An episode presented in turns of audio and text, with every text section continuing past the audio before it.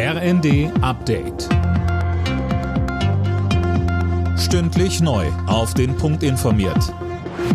Ich bin Linda Bachmann. Guten Tag. Als erstes NATO-Land dürfte Deutschland heute den Weg für den Beitritt von Schweden und Finnland freimachen.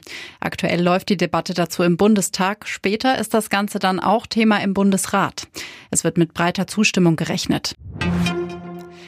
Der russische Außenminister Lavrov scheut offenbar die Konfrontation mit seinen westlichen Amtskollegen in Sachen Ukraine-Krieg.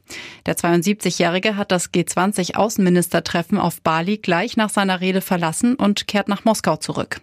Der Vorsitzende des Auswärtigen Ausschusses Michael Roth sagte im ersten, ich kenne das von ihm nicht anders. Lavrov ist einer der größten Zyniker, die ich in meinem politischen Leben kennenlernen musste.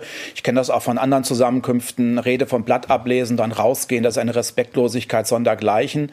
Aber in diesen Zeiten des russischen Angriffskriegs hätte ich zumindest erwartet, dass man sich noch einmal die Argumente der anderen anhört. In Japan ist auf den früheren Regierungschef Abe geschossen worden.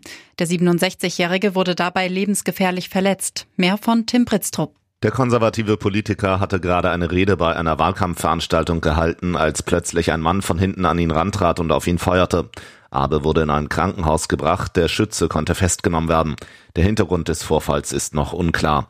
Abe ist der Ministerpräsident mit der längsten Regierungszeit in Japan. Insgesamt kommt er auf vier Amtszeiten. 2020 war er aus gesundheitlichen Gründen zurückgetreten. Wer mit Eurowings fliegt, muss bald tiefer in die Tasche greifen. Die Lufthansa-Tochter will die Preise um mindestens 10 Prozent erhöhen.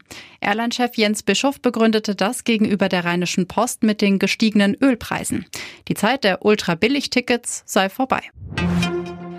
Und zum Fußball. Bei der Frauen-EM steht für die DFB 11 heute das erste Gruppenspiel an und damit der erste schwere Gegner.